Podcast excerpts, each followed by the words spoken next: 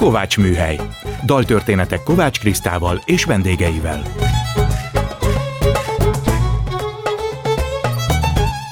Jó estét kívánok!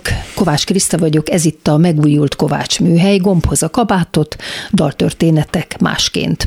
Most a vendégemet kérem fel, hogy válasszon olyan kedvenc dalt, zenét, amiből elindulhat a beszélgetésünk. A mai indító dalt Tilman József filozófus választotta. Következik a következő zene. Adoramus te domine előadja Jordi Szabály és a Hesperion 21.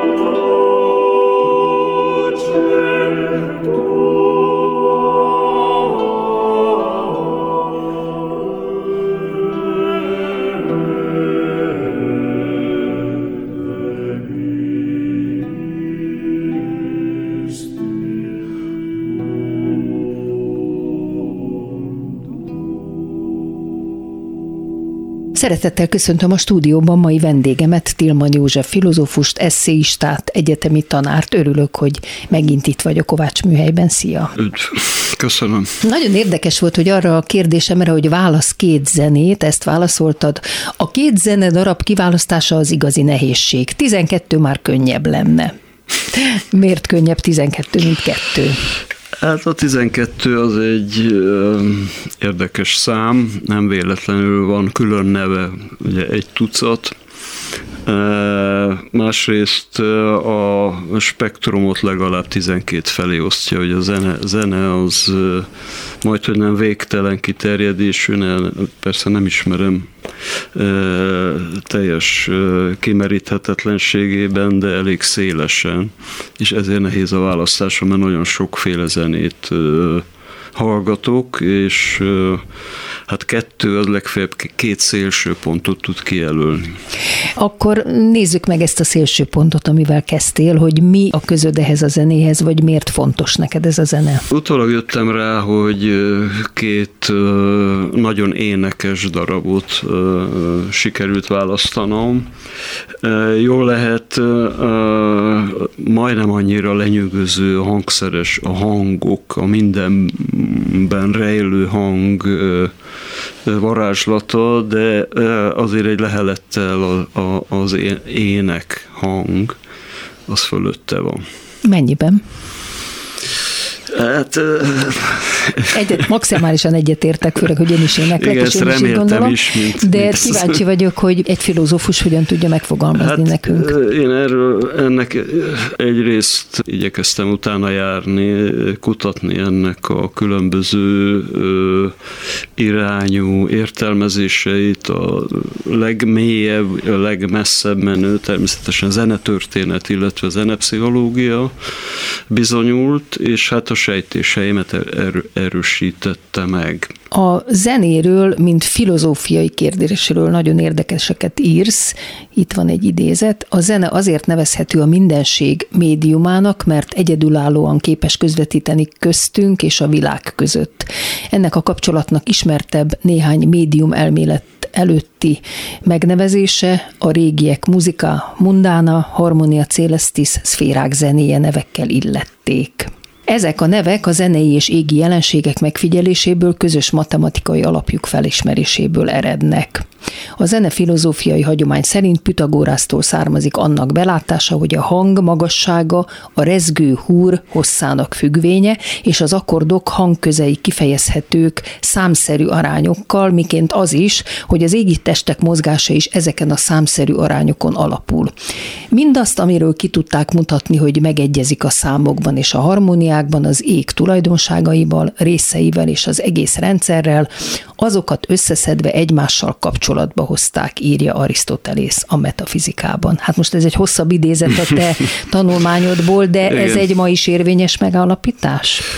Hát messze menően ezek, és mondjuk a zenetörténet, meg matematika történet, vagy fizika történet, vagy kozmológia történet tényei, csak egy kicsit én a saját nyelvezetemmel fogalmaztam át ezeket a régi nagy hagyományba tartozó megállapításokat, és hát valamelyest átszüremlik rajta egy ilyen médiumelméleti szemlélet, mert pár évig tanítottam ezt, és e, e, ettől egy kicsit erőteljesebben érzékelem ezt a vetületét. Azt is írott később, hogy ez Szokrátésznél és Platonnál megszakad, mert hogy Szokrátész botfülű volt.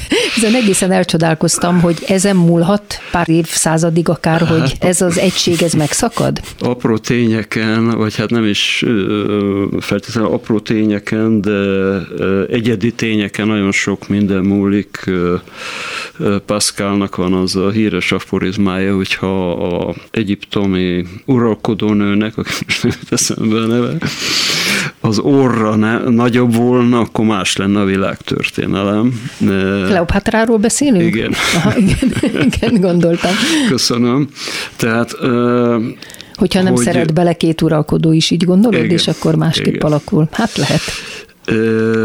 Ezt a Friedrich Kittlertől merítem főként, aki élete végén írt egy nagy munkát a Zene és Matematika címmel, amelyben ezt bővebben kifejti, és valóban valahogy ottan így szétágazik, és a a zene Platonnál már nem kifejezetten olyan, olyan hangsúlyos, sőt éppen ellenkezőleg a korábbi Pitagóreus hagyományhoz képest. Mert ugye korábban a zene az ókori művészetek hierarchiájában az első helyen szerepelt hát, talán, nem? legalábbis a Pitagóreus hagyomány az, az azért nagyon erős volt. Nagyon, aztán ez egy ilyen mesés hagyomány, tehát nagyon sok eleme az légből kaput, nem tudjuk, hogy valójában mi érvényes belőle, de hogy volt valami, illetve hogy a Pitagorasz tétel is áll, ugyanúgy a zenével kapcsolatos alapvető megállapítása is állnak. Így például az, az a mondat, amit igyekszem szó szerint idézni, az egész ég harmónia és szám. Na most ebből értjük a számot, meg érteni véljük a harmóniát, de a, a, az, a korabeli értelme a harmóniának nem az, mint a mai. Mi volt nem a korábbi a, értelme? Nem a jól hangzó, kellemes zenét jelenti ez, hanem ezt egy másik zenetörténésztől tudom, hogy az első, a szó maga először Homérosznál bukkan fel, és ottan a tutaj szálfájt összekötő kötérzet neve a harmónia, hm. És ebben az értelemben, tehát a Pitagoras által mondottak értelmében a harmónia a világ eresztékeit összekötő hálózat. Jaj, ebben az értelemben. Kép, igen. És a, a zene és az ég közti megfelelés az ebben a ebben az értelmezésben ugye valamiképpen a zene képes arra, hogy megjelenítse a világnak ezt a hát a harmóniáját. Uh-huh. Most már csak kérdés, hogy ők mit értettek égen, és mi mit értünk hát, égen. Igen, ez is indokolt kérdés. Valóban, mert az égről másféle elképzelések voltak, másféle tudások, meg feltevések voltak, mint amit ma tudni vélünk, de hát a jelenségek szintjén azért ugyanaz volt, sokkal másképpen gondolták el a méreteit, a, a, a fény eredetét, a, a bolygómozgásokat, de azt gondolom, hogy az ég, mint mint látvány, mint kozmosz, különösen egy olyan világban, amelyben még nem volt közvilágítás. igen, akkor, Kicsit akkor hosszabb volt igen, az éjszaka. nézték az eget és a csillagokat, igen. Ez másként festett. Azt is írod egyik tanulmányodban, hogy tudjuk, hogy a dolgokban valóban rejlenek, ha nem is feltétlenül dalok, de hangok. A teret, a dolgokat és a tárgyakat rezgések járják át. Ez már majdnem olyan, mint egy mai modern fizikai megállapítás. Ezt kifejtenéd részletesebben nekünk? Hát ennek is ö,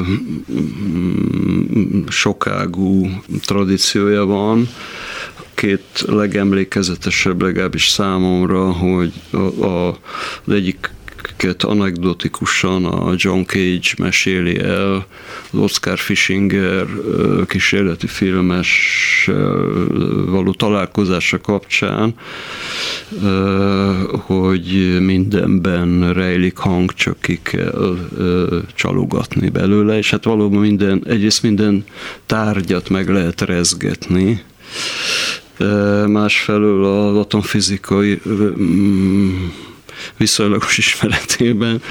Ugye nem vagyunk atomfizikusok, de azt tudjuk, hogy a különféle atomi szinteken rezgések vannak, és végső soron a, az egész világunkat ilyen hullámok és ilyen rezgések alkotják, illetve hordozzák.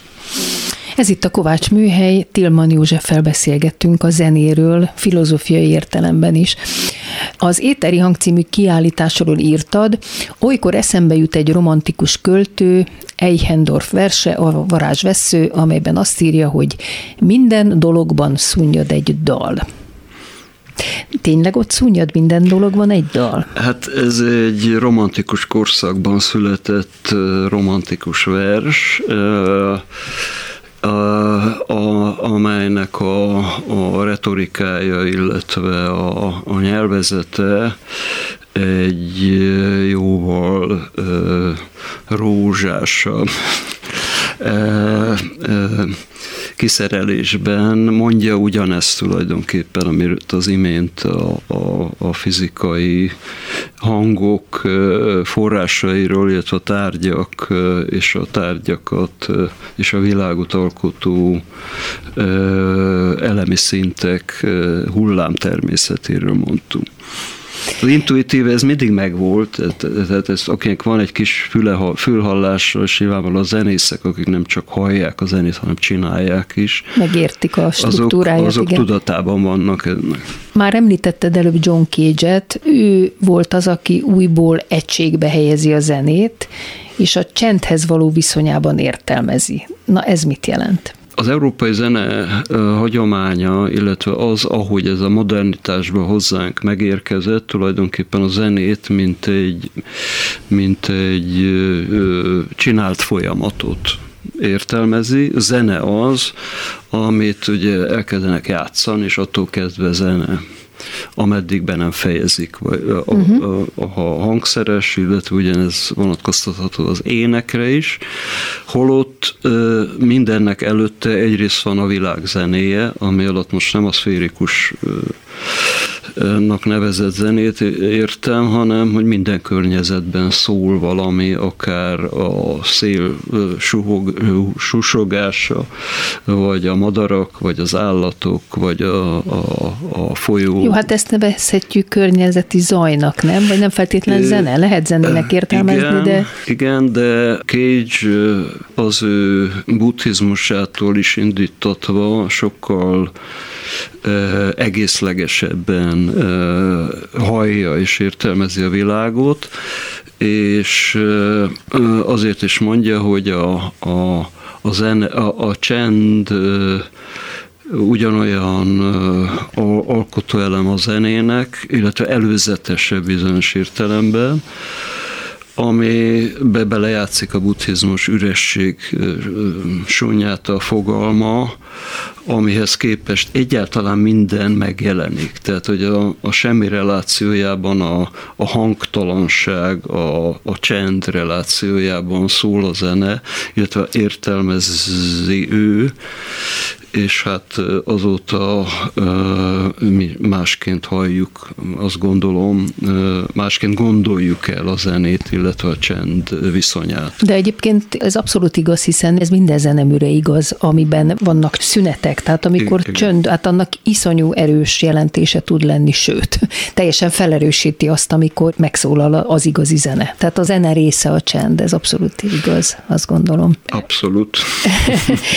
Nagyon érdekesen beszélsz az egyik írásodban az akusztikus és a digitális hangszerek különbségéről. Azt írod, hogy a digitálisnál a kezek nem érzik a rezgőtest érzéki közelségét és viselkedését, a visszahatását. Ezért is érzünk késztetést arra, hogy visszatérjünk a közvetlen hangkeltéshez. Tehát fontos a fizikai kontaktus, úgy gondolod? Nem elég, hogy csak halljuk a zenét, látjuk, hogy nagyon klasszul mindenféle kütyükkel létrehozzák most az elektronikus zenétől kezdve minden ilyen zenét, ami digitális. Mégis jobb az akusztikus. Én akusztikus párti vagyok, tehát ezt rögtön hozzá kell tegyem, de abszolút elismerem az elektronikus zenét is. Egyrészt azt gondolom, hogy ez nem csak zenére érvényes, hanem minden ö, alakító, képző tevékenységre, művészetre, hogy ö, nem csak a, a koncepció ö, érvényesül, tehát valaki megír valamit papíron vagy, vagy komputeren, és ez egyébként általánosabb problémája tulajdonképpen a, a 20. századi zenének, hogy, a, hogy elszakad a a tapasztalati anyagtól, a kézzelfoghatótól, a csinálástól, az előadástól, a zenéléstől nagyon kevés. Mármint úgy érted, hogy a szerzők elszakadnak az előadó, tehát nem egy Bach, aki odaül és igen, játsza, igen. Igen, hanem... van, tudom, vannak természetesen ilyen. A, Megírják és odaadják az előadóknak, igen, ugye? Inkább igen, így érted? és a közvetlen érzéki visszacsatolás tulajdonképpen ez, a, ami elvész akkor, amikor egy komputer íródik, illetve programozódik egy, egy zene, és jól lehet, hát vannak közben se megoldások, ugye vannak digitálisan működő dob felszerelések, meg mindenféle egyéb hangszerek, ahol, ahol azért a, a, a kéz és a, az eszköz összjátéka bele van komponálva a, a, a dologba, de de Nyilván ez tökéletesedik, ahogy a technológia fejlődik, de azt gondolom, hogy a, ez elengedhetetlen ahhoz, hogy a mindkét irányú kommunikáció, a világ anyaga és azon, azon játszó, vagy azt valamiképpen formáló emberi tevékenység között létrejöjjön ez a visszacsatolás. És akkor az ilyen szempontból, hogy így mondjam, ezt közelebb valónak érzed az emberi természethez, ezt az analóg játékot? Ö, nem feltétlenül az emberi természethez, egyszerűen ahhoz, hogy, hogy ne csak a puszta koncepció érvényesüljön, hanem hogy a, a, a, a dolgok, az, az anyagok, a, a, a, a hangszerek, a, a rezgőtestek is szóhoz jussanak, hogy úgy mondjam, tehát, hogy ők is alakíthassák azt. Ne csak a puszta szándék érvényesül, akkor a, az olyan, mint a gépzongora. Mondom, tehát van egy... Hát van akkor egy, az összes elektronikus hangszerre ez érvényes? Hát nyilván, bár, bár itt a, a billentyű kérdése az már, tehát az ongora meg a billentyűs hangszereknél is felmerül, és tudjuk jól, az digitális hangszereknél egyre finomodnak ezek a, a technológiák, és nagyon közel van hozzá, mármint nagyon közel áll ahhoz, amit egy zongorán is lehet előadni, megszólaltatni, de maga a probléma azt gondolom alapvető. Aha. Te játszottál a hangszeren bármikor is?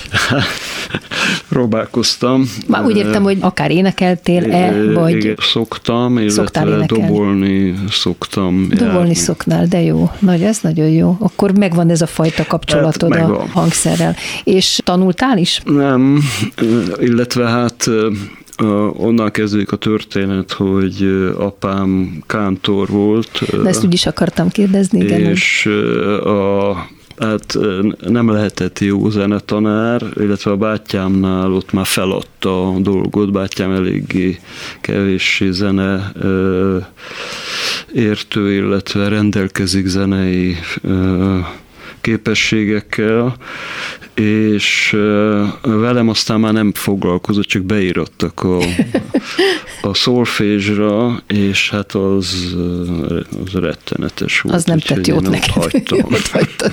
És aztán később visszatértél hozzá? Hát a hallgatás. Hallgatás. És hát ha kántor volt, akkor csak énekeltetek otthon sokat, nem? Hát volt éneklés, voltak ilyen énekek, de ugye ez egyrészt a a, én, én ilyen német háttérből jövök, tehát a, igen, az igen. úgynevezett... Nagyapád ő német is volt, ugye? Igen, és uh, voltak ezek a Volkslieder, szóval a sváb népdalok, meg a Schramli, ami hát egyaránt rettenetes számomra. De már gyerekként is utáltad? Igen. Aha, értem. Úgyhogy ez, másrészt meg hát a templom énekek, a, amelyeknek a, hát ez nem Bach volt. Nem. Értem, de azért, azért nem, nem utáltad meg a zenét, csak azt, azt a részét. Ellenkezőleg. ellenkezőleg. Eljutottunk a műsor feléhez, Tilman Józseffel beszélgettünk, és most következik egy dal a másik végletről, ahogy mondta, de majd utána beszélünk róla. A Schiller Band előadásában Ein schöner Tag, egy szép nap.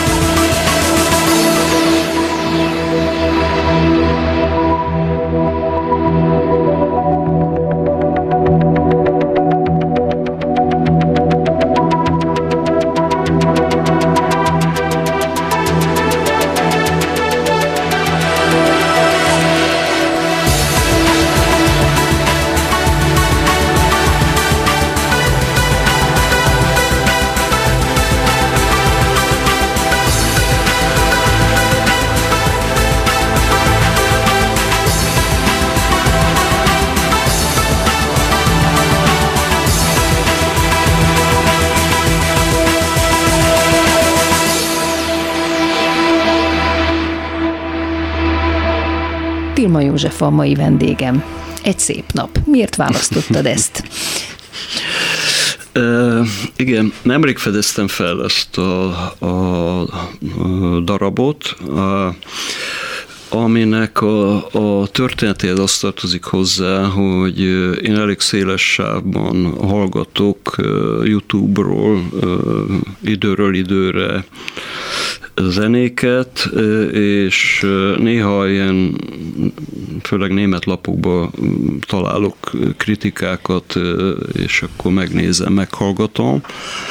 Meg, meg időnként saját kereséseim vannak, és ettől az algoritmusok általában meg vannak zavarodva, és mindenféléket ajánlanak, amiket néha, néha ö, meghallgatok, és így találtam ezt, ezt is. Ez egy nagyon menő zenekar, én se ismertem egyébként. Tehát Az volt, ismertem. igen, így, így utólag kiderült, ami egyébként a, a jelenükre nagyon jellemző, hogy viszonylag kevés olyan új, új dolog van, mert mindenki a világ ö, ö, legtávolabbi szegletében is hall, hallja, hallani tudja azt a zenészek, legalábbis hallják, hogy mi van, mi volt forgalomba, és ezért igazából legalább annyi felfedezést lehet tenni a múltban, mint, a, mint a, az új termések te, tekintetében, sőt, Na mindegy. Ezt De én megnéztem a honlapjukat, és éppen most egy nagy turnéra készülnek, és ráadásul ez egy duó volt, amiből az egyik fél már igen. elment, és most van egy ember, aki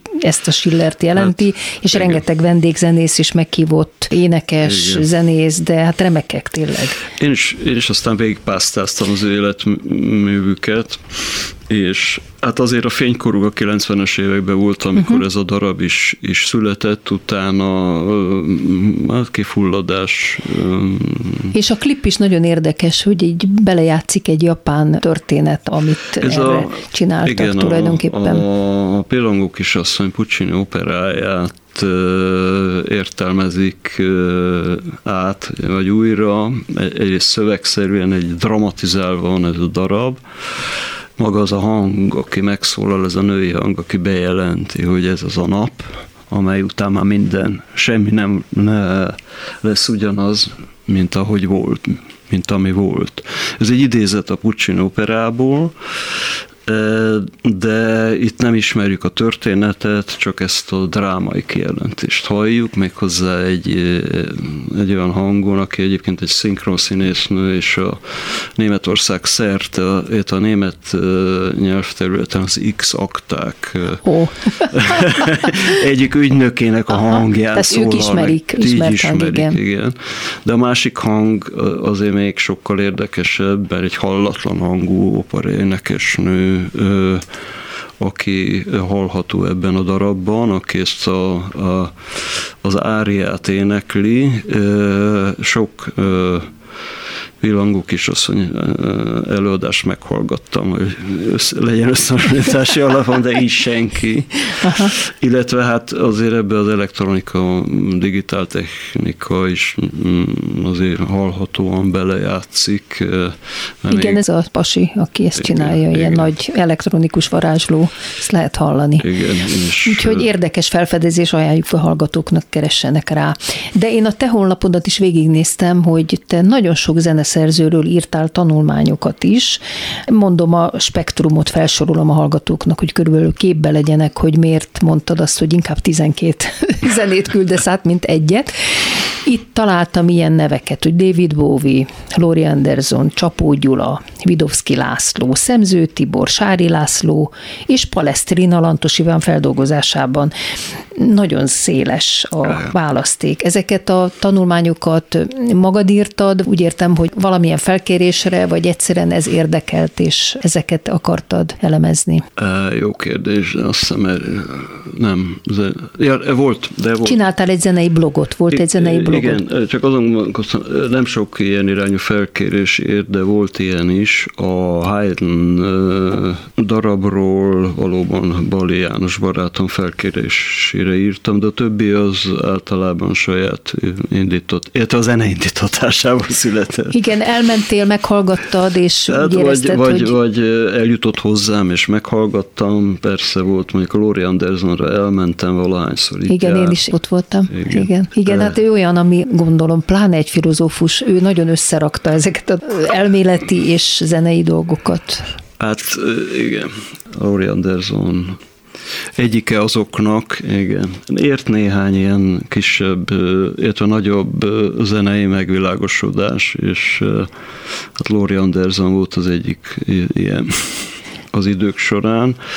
Az említettek közül pedig, hát én a 180-as csoport zene és holdudvarában szocializálódtam mondhatni, mert az együttes egyik tagja, Körmendi Ferenc nekem egyetemi éveim alatt tól kezdve barátom volt, és akkor kezdtek ők el. És akkor természetesen jártál a 180-as csoport? Én jártam, és... Tehát aztán, Szemző Tibor az onnan van, é, ezek igen, szerint. Igen, Szemző is onnan van, meg a Steve Reich is onnan van, mert ők a, hát nem csak a saját darabjaikat játszották, hanem, hanem másokat, a mm, Philip Glass-t, Steve Reichet, Fredrik Zsevskit és, és, és másokat. Palesztrina, Lantos Iván feldolgozásában ő hogy került a képbe? A Palesztrina az meglepő módon más, más irányból érkezett egy német barátomtól kaptam ajándékba ezt a lemezt, hm. aki egyébként itt volt pár évig újságíró az akkoriban még működő Naje Pester Lloyd német heti lapnál, és összebarátkoztunk, és akkor ő ezt megtalálta mm, valahol Németországban, és, és tőle kaptam a lemezt, ahol uh, ismertem mind a, a Lantos természetesen, uh, és Igen, ő a Kolindának volt az egyik így alapítója. Van, a, a, a Kolinda révén, és hát a, a bolgár, bolgárkákat, bolgár ö, ö, kórust, akik a 90-es évek elejétől Európa meg világszerte hihetetlen hangon ének adtak elő hát a saját zenei tradíciókból darabokat, és ezt nyilván hallotta a Lantos, és akkor így összeállt a fejében, mi lenne, hogyha ha ezt a kétfajta, tehát a, a, mert hogy a bolgár zene az egyrészt a, a a népi ritmusvilág, de ugyanakkor... Meg ez az erőteljes ének, ez a nagyon torok hangon való éneklés. Ez igen. a másik, igen, ami viszont hát a, a bizánci uh-huh. liturgikus ének hagyomány és a sokszólamúság is részben onnan jön, vagy nagy részt onnan jön, és akkor Lantos fejében ez összeszikrázott, hogy mi lenne, hogyha ennek a tradíciónak a ezer éve szétvált két ágát egyszer csak úgy, úgy hozná össze, hogy ezek a az ortodox zenei hagyományban élő nők elénekelnék ezt a nyugati gregorián hagyományon kialakult Palesztrinát. És milyen az eredmény? Felülmúlhatatlan. Nagyon izgalmas. Ez itt a Kovács Műhely. Tilman József filozófussal beszélgettünk mindenféle zenei irányzatról. Ezt is írod. Az általános professzionalizálódás közepette meglepő, hogy a zenélést még játéknak nevezzük. Azt mondjuk, hogy játszunk a hangszereken, és nem csak ezen a nyelven, hanem más nyelveken is így nevezzük a zenélést. A hangok hallásának vonzó, magával ragadó, testet és lelket átható, haszontalan örömét. Egyébként a színházat is játszuk, nem Igen. csak a zenét. Tehát ebben benne van valami gyermeki, nem? Valami ártatlan.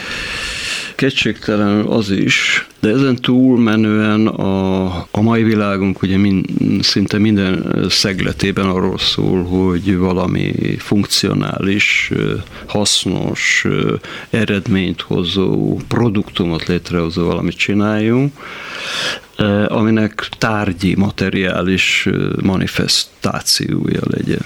De hát a, a művészet nem olyan, meg a zene. Hát igen. Ezért... Vagy sokkal áttételesebben. Ezért, talán ezért nevezzük még mindig a a, a zenei ö, ö, előadást játéknak. Uh-huh. Mert, hogy, mert hogy megvan ez az eleme benne, bár nem biztos, hogy a zenét főfoglalkozásként élő művelő zenészek feltétlenül olyan játékosnak találnák ezt a tevékenységet. Szerintem jó persze az, hogy professzionálisan csinál, de nagyon sok munka Igen. kell bele, természetesen, de a végén meg kell, hogy maradjon a játéknak az öröme, különben ezt nem tudod átadni. Igen, ez, ezt ez, mint előadó ez, mondom. Ez, tehát igazából ez, ez hallik egy idő után. És lehet is meg lehet azt hallani, hogyha erőltetett. Tehát magyarul a sok munkát, hogy így mondjam, el kell felejteni ahhoz, hogy megszülessen igazán avval a játékos ösztönnel az a dal, vagy az a zongoradarab, vagy bármilyen művészeti alkotás. Még egy idézet tőled, amit szeretném, a kifejteni részletesebben. Hétköznapi közelsége ellenére a zene kozmikus vonatkozásai rejtélyesek, titokzatosak, mágikusak, mi több, régtől fogva a tudományos tárgyalás kényes tárgya volt. Na most erről mesélj egy hát, kicsit. Igen. Uh, ugye egyrészt, ha megpendítek itt most egy ilyen mikrofonálványt, mikrofonálványt vagy nyugodtan. bármit, akkor igen. az, ez egy nagyon hétköznapi gesztus, nagyon hétköznapi jelenség támad a nyomában, ugyanakkor a, a hátterében mindaz ott rejlik, amiről korábban már beszéltünk, illetve amiről az egész európai, és nem csak európai, de Európában ez a többi kultúrához képest sokkal nagyobb dimenzióban fejlődött ki. A a zene filozófiai és kozmológiai hagyománya, amelyben a zene jelenségeket nem pusztán a, a hangszer, illetve a felhangzás minősége vagy tapasztalata nyomán értelmezték, hanem az egész világ vonatkozásában, és ennek a Pitagorasztól kezdődő iskolái, aztán végig, de a, nem csak a, a görögöknél, hanem végig a keresztény középkoron át egészen a barokkig mindenfajta zeneelmélet visszacsatolt. És hát a, az igazán jó zenékben, és itt nem tennék különbséget, hogy ez könnyű, nehéz, komoly, vagy kevésbé az, bármikor felhangozhat, bármikor kinyílhat ez a dimenziója, és néha elég ehhez egy akkordot leütni, vagy, vagy ö, ö, három hang egymás utánja is képes ezt létrehozni. Most elmondok neked egy tapasztalatot. Én, amikor éneklek, vagy sokszor, ha hallgatok is mást, vagy aki nagyon megérint, vagy amikor úgy érzem, hogy így átfolyik rajtam valami, nem is én éneklek, akkor mindig azt érzem, még a legvidámabb dologban is, hogy van benne valami fájdalom. Nem tudom, hogy ezt hogy mondjam neked, és erre mit olvasok nálad? a zene eredetéről ezt írod antropológiai adottságunk, hogy mindenek előtt kiáltásra, üvöltésre, sírásra vagyunk képesek. A legnyilvánvalóbban ez abban mutatkozik meg, hogy születése után minden embergyerek első megnyilvánulása a sírás. Az mutat valamilyen patológikus jelenségre, ha az újszülött nem sír fel. Ez a természetes hang, vélhetően az ének és a nyelv eredete, amiről kultúrák sokaságának arhaikus ének hagyománya tanúskodik. A primitív ének részben a sír írással és üvöltéssel rokon, részben a kötött mozgásritmus szülöttje, írja Szabolcsi Bence zenetörténész. Óceánia és közép-afrikai dallamok még világosabban mutatják ezt a kettősséget. Alig különbözők a jajgatástól és a kurjongatástól. Úgyhogy ez nagyon érdekes, hogy a népzenében is nagyon erősen benne van. Ezt így foglalta össze egy népdal forrás közlője, hogy bú hozza, ket fordozza. Hát igen. Alapvetően, amint azt mondjuk a, si, a énekekből közvetlenül ki lehet hallani, de a, a keservesekből épp úgy, de talán a, leg, a, le, a legközvetlenebbül a drupádének, ami olyan, mint hogyha valaki hüppögve sírna. Uh-huh. És hát a, a Drupadének a védikus recitációból alakult ki, amely a védák a legrégebbi ö, írott ö, kultikus szövegek, és ezek őrzik meg a leg, leginkább a, az énekmódokat is, a, a, a kultikus énekek és a sírásból, illetve a fájdalom hangjaiból keletkező ének, illetve egyáltalán, amikor a, egy, emberi hang megszólal a fájdalom regiszterében, akkor az a testet is, és, és folytatólag akár fájdalmasan tovább ö, folytatva az éneket siratóként, e, ennek a, a, az éneknek a rezgései, a testrezgései itt ö, is áthangolják, interferálnak azokkal, és magát az énekest is áthangolják. Igen, Tehát abszolút am, am, amikor ö, ugye igazából, ha most nem a hivatásos meg szituatív énekre gondolok, de amikor önnön ö, indítatásából énekel az ember, akkor ugye általában vagy ö, fájdalmában vagy örömében szokott ilyen jelentős hangokat ki, igen, igen. kibocsátani. Igen, igen, igen. És a, a fájdalomból eredő hangok is számos műfaj, ének, kultúra tanúsítja ezt, átfordulnak. Amiatt, hogy képes áthangolni hát át tud az ember alakulni, igen. mert hát ez egy ilyen varázslatos képességű. Szerinted érthető lesz majd, hogyha véletlenül a távoli jövőben a Voyager űrszonda üzeneteként ott egy zenei mű is, talán Bach, nem tudom, hogy mi, de valamit is küldünk van. a távoli jövőbe, hogyha ezt valaki megtalálja, valamiféle civilizáció szerinted tudja majd a zenét értelmezni? Hát ez egy, igen, ez egy nagy kérdés, mert mert, mert el, kultúránként nagyon különbözőképpen értjük a zenét, és hát a Voyager elhíresült lemeze, amin majdnem két tucat különböző kultúrából és különböző korszakból származó zenedarab van, valami hihetetlen eklektikus válogatás van. Nem lehet eldönteni, hogy milyen szempontból, mert se nem reprezentatív a kultúrák tekintetében, sem a zene műfajai tekintetében, csak valahogy ott ilyen űrhajósok vagy mérnökök össze, összerakták ezt. Nem tudom, de hát ha Reménykedjünk. Reménykedünk eleve abban, hogyha vannak más magasabb rendű lények, akiknek vannak, ők is hallják a világ zenéit, akkor talán... Hallják a világ egyetemnek a igen, rezgését. Igen, akkor talán valami ilyesmire is képesek. Kedves József, azt még nem mondtam el, és a hallgatók nem tudják, hogy a Momén évekig vezetted a doktori iskolát, írtál a Magyar Narancsba, Balkomba, szerkesztetted a Vigiliát és a Pannonhalmi szemlét, talán még most is szerkeszted, és továbbra is tanítasz a Momén, úgyhogy az írásaiddal is, és a könyveiddel is találkozhat a kedves olvasó. Köszönöm szépen, hogy itt voltál ismét. Köszönöm.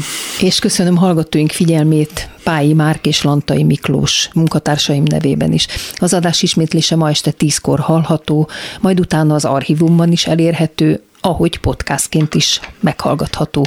Hallgassanak minket továbbra is az interneten, vasárnaponként 5-kor, vagy este 10-kor az ismétlésben. Jövő vasárnap egy újabb daltörténettel jelentkezik a megújult Kovács Műhely gombhoz a kabátoddal történetek másként. A műsor vendége Elek Dóra, rendező, a Baltazár Színház vezetője lesz. Ő a következő francia dalt választotta. A dalszerző Barbara énekli a Göttingen című sanzont. Most ez következik. Viszont hallásra. Es gibt ein Lied über die deutsch-französische Versöhnung nach dem Krieg und über Brüderlichkeit überhaupt. Wir mögen es gern, dieses Lied im deutsch-französischen Sender Arte. Bien sûr, ce n'est pas la Seine, ce n'est pas le bois de Vincennes, mais c'est bien joli tout de même. À Göttingen, à Göttingen, pas de quai pas de rengaine, qui se lamente et qui se traîne, mais l'amour y fleurit quand même. À Göttingen, à Göttingen, ils savent mieux que nous, je pense, l'histoire de nos rois de France, Hermann, Peter, Elga et Hans. In Göttingen, ihr spielte auch ganz ohne Frage das Märchen unserer Kindertage. Es war einmal ja vor bekannt in Göttingen. Gewiss, dort gibt es keine Szene und auch den Wald nicht von Vincennes. Mais Dieu que les roses sont belles à Göttingen, à Göttingen. Nous, nous avons nos matins blêmes et l'âme grise de Verlaine. Eux, c'est la mélancolie même à Göttingen, à Göttingen. Quand ils ne savent rien nous dire, ils restent là nous sourire. Mais nous les comprenons quand même, les enfants blonds de Göttingen. Was ich nun sag, das klingt freilich für manche Leute unverzeihlich. Die Kinder sind genau die gleichen in Paris wie in Göttingen. Lasst diese Zeit nie wiederkehren und nie mehr Hass die Welt zerstören. Es wohnen Menschen, die ich liebe, in Göttingen, in Göttingen. Et lorsque sonnerait l'alarme, s'il fallait reprendre les armes, mon cœur verserait une larme pour Göttingen, pour Göttingen.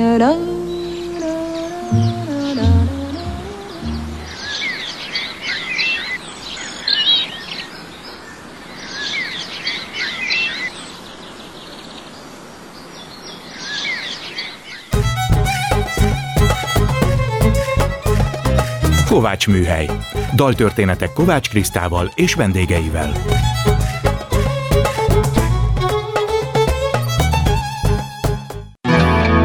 A most hallott műsort is megtalálja a honlapon. www.clubradio.hu A szó elvész, de a hang megmarad.